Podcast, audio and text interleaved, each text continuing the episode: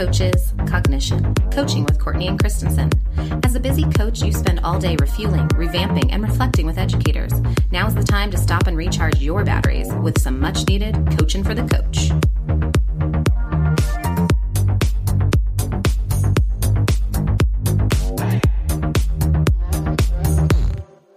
Welcome back to another episode of C3 Connecting Coaches Cognition. I'm Courtney Groskin and I'm here with Violet Christensen. Let's jump into connecting with the coach. Violet, how's it going? Overall things are going pretty well and just keeping busy. You know, you always think there's going to be a lull and it never seems to quite come. Um, right now I'm gearing up for our feeder day where we pull together our entire feeder of teachers and try to provide them with an awesome day of PD. And, um, I'm just excited. I have a really great team out in the Frederick feeder and we are really trying to focus around empowerment and empowering our educators. And this is the second round with them, um, of this format of PD where it's really self-selected and, and really teacher driven. And so we're excited to see how it's going to take off this time if they're going to um, get even further and faster with their learning. I love it. Empowering your teachers to empower their students. That's what you preach. So tell me what's going on in your world, Courtney. I'm really starting to see a shift in practice in my teachers utilizing um, learning targets and working together on impact teams. So it's really nice to see all of the work that we front loaded with in the beginning of the year kind of paying off and getting put into practice right now. That is so huge that it's finally paying off. It's like, oh, my impact, it's coming. I love that. Let's get to the portion of the podcast we like to call Coaching for the Coach. Well, I wanted to just have a kind of candid conversation with you. You have been balancing so much lately, Courtney. I know you have been doing student centered coaching. You have been doing a lot of short term targeted coaching and also trying to manage balancing three sites plus all the other initiatives on your plate. So I know your time is of an essence. I wanted to ask you, how do you maximize your coaching production with all of those things on your plate? I mean, so many coaches, it's, we're all over the place. you, You've got short amount of time. You're limited depending on how many buildings you're serving. I really try to hit the ground running each day and catch teachers whenever they have time. So whether it's walking to the copier, they're heating up their lunch in the microwave, I look at that as an opportunity to coach. Um, it works really well with getting a pace in if they're upset about something. Um, sometimes getting them to walk the halls, um, and coach with you kind of brings down that level. And I feel like you get cognitive shift much quicker. So you're loving this on the fly mode and just kind of getting out of the formality of sitting down to do a conversation. Yeah, I really want my teachers to feel supported and it doesn't always have to be this formal process of I'm booking an appointment and I have 30 minutes to set aside. I really want them to know in that moment, if they see me, I'm in the building, I can try to help them think through um, and work through whatever's going on. Courtney, how have these mobile coaching sessions changed your practice? It really allows me to meet with a lot more teachers across the building. And even if it's just a five minute quick coaching conversation with someone, um, if I had to formalize it and sit down with them, I might not get to see them for a month. Mm-hmm. But these on the fly conversations really let me see and check in with people on a regular basis. I bet you it helps you to keep the pulse of the schools better too. Like you just are able to get into more corners more readily. Yeah, it really makes me accessible to people. They see me and all of a sudden it's like, hey, I really need to talk through this. And I'm right there and able to jump into that conversation with them. Is there anything that you have to be mindful of as the coach, like as far as the cognition you're trying to have while you're possibly in motion walking around the playground or walking down the hall or making copies like do you have a different modality you have to tap into I really try to maintain the role of the coach because it's easy to let that slide when you're having a more casual conversation with someone. So really still sticking to asking intentional coaching questions, making sure I'm still pausing, even though we might be moving at a little bit of a faster pace. Um, and really just maintaining that role of the coach, even though it may be a more relaxed situation. So you're really just flexing yourself to be a little bit more candid with them, but also making sure that you're keeping it in the coaching realm. Totally. That's powerful. Um, tell me what your intention is to make sure each of your educators is truly supported. What do you feel like you can take forward from this conversation?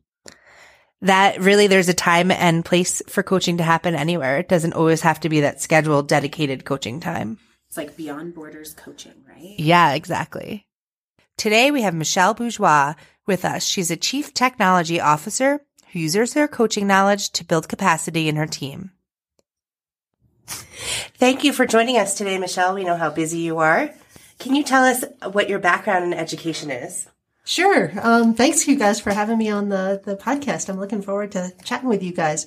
Um, so my background, I started 30 years ago uh, as a fifth grade teacher in Baton Rouge, Louisiana.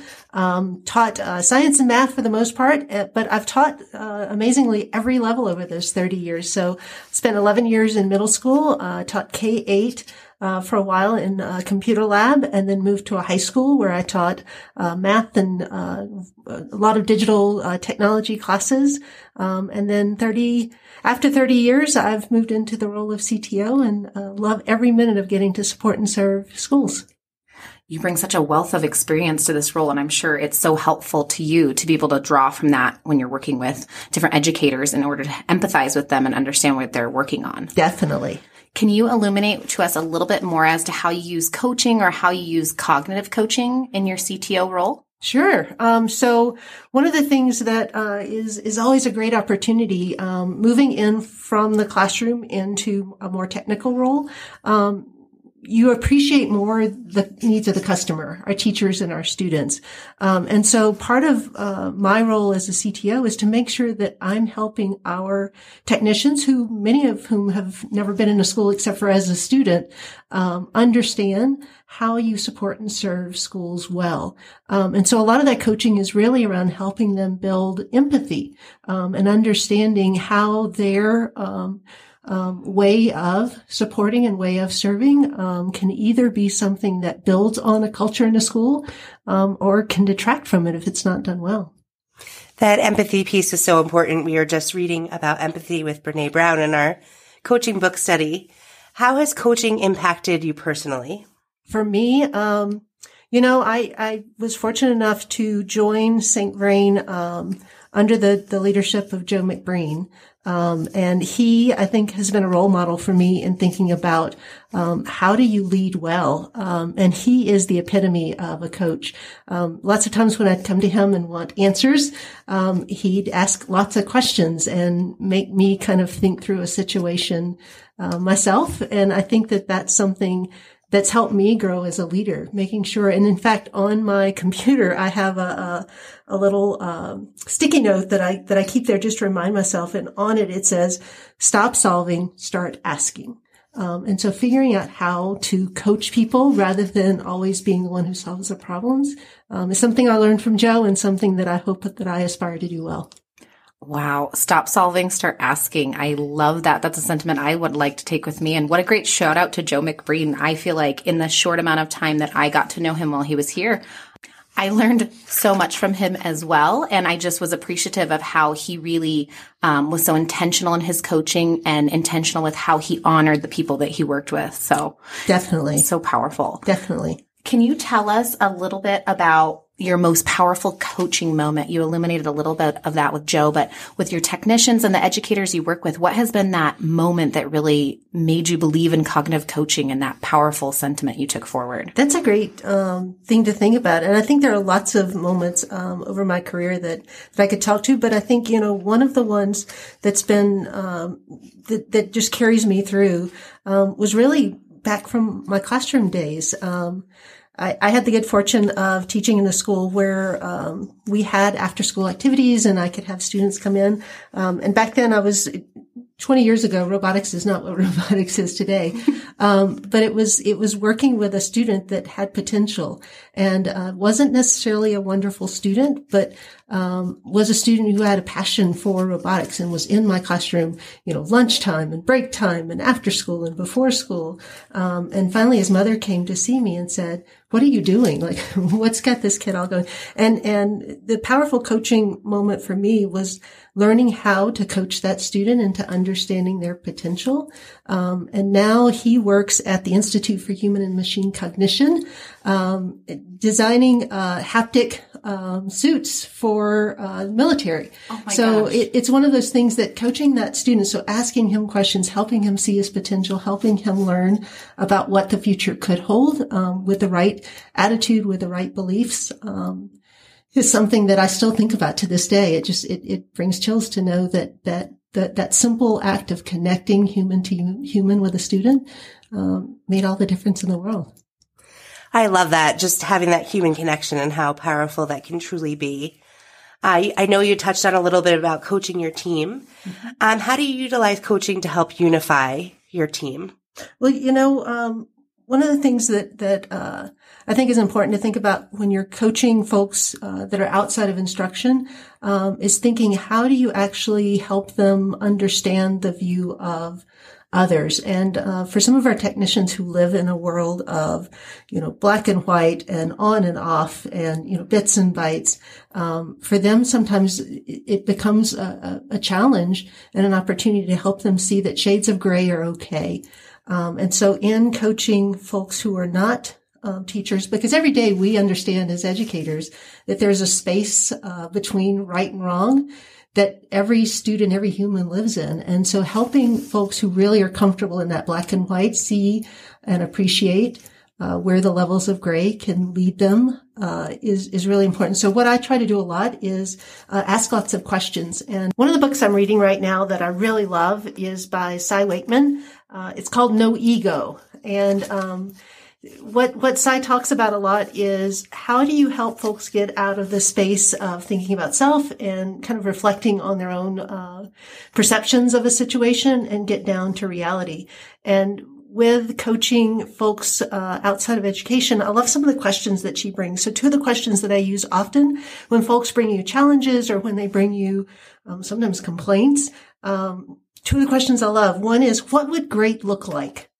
So when someone asks you, like, or tells you, you know, this teacher, I went in her classroom and I had an appointment and then she wasn't there and I don't know what to do.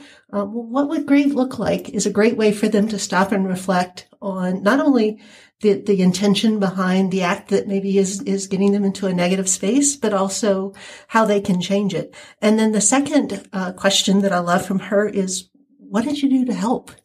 Um, so not just asking them to, to relay their feelings, but also asking them to reflect on how could they contribute to a better outcome in that situation. And I think that's what coaching is about. It's about getting us into a space where we can um, not just think about what happened, but think about what we can do differently and grow from.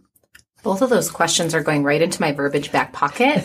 I feel like every time I'm with you, Michelle, I find something that I write down later that I use in other coaching conversations. So thank you for always imparting that to us. And I love how I can see that you really see the power of coaching at all various levels with mm-hmm. students, with teachers, with parents, with administrators, with coordinators, and just how you've been able to get cognitive shift with such simple questions, but being intentional in how you utilize them. Definitely. And you know, one of the other things, it, it actually stays on my board, um, is a little phrase, um, CYA, which we all think we know what that means, but on my board, what I have is communicate your assumptions because I think part of what we can coach people into when we're coaching them into greatness is making sure that the assumptions we bring uh, to a situation are actually confirmed by talking, by having a dialogue about it. So communicating your assumptions is something that I try to bring into coaching conversations, um, just to help people understand how their perspective, the lens that they're bringing to the situation might not always give them the full perspective that they need to pre- appreciate um, what the next step should be. Absolutely. That clarity is so key in those conversations mm-hmm. and moving forward. Can you tell us, are there any coaching skills you like to impart to your team to help them raise their efficacy in serving such a wide range of clients? Since your technologists are able to work with teachers and students and coaches and they're on so many realms, what do you try to impart to them to help them be successful? You know, um, one of the things that that's good to remind anyone um, when you're working with with people um, is that self monitoring. So if if there's one skill that I can bring back to people, it's to help them recognize um, their own emotions and their own feelings that they're bringing to a situation to self analyze. So self monitor. Um, if I go into a situation where I've not gotten enough sleep or my lunch, uh, you know, got delayed, um, it might mean that I'm coming in with a different attitude than if I had been well rested and, you know, just had a wonderful lunch. Um, so self monitoring is something that I try to help our team recognize. And, and I do that sometimes just by explaining where I am in the day. Like, you know, I know we have a really hard conversation. I just need you to know that, you know, I didn't get a lot of sleep last night. And so it might flavor how I'm coming into this conversation. So helping people recognize where to self-monitor, um, how to self-analyze, like what would that do to my responses? So helping people see that and then, um, self-evaluating, um, after a, a conversation. Um, what went well? What would you change if you could go back and say it differently? Where do you think your words led uh, to the outcome or the resolution? Um, those kinds of skills, I want to make sure that I impart every time that I bring uh, a situation forward. What powerful skills you're imparting um, to your staff and really growing them. That self reflection piece is so important on how to grow professionally. We're going to move into our rapid fire questions. So you have 30 seconds or less to answer these. What is your tagline or bumper sticker for coaching? Um, tagline, I think it would be the one that I've put on my, my, uh, computer right now. Stop solving, start asking. Yeah, that is awesome. We really have to get these printed. They're just too good. T-shirts in the making. There you go. What's your secret coaching superpower or go-to move? A, a great question. And the question I use most often is say more, which I don't know if it's really a question, but it extends the conversation. I love it.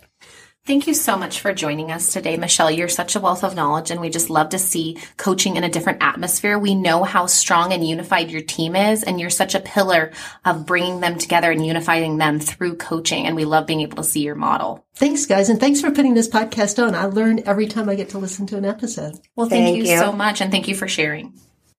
Michelle left us with some valuable pieces of advice, such as stop solving and start asking. It's so important to remember how to coach people instead of trying to solve their problems for them. In what unique spaces and places can you use coaching to help serve schools well? Tweet us at C3 Coaches. Thanks for listening. C3 Connecting Coaches Cognition. Whose thinking will you mediate today?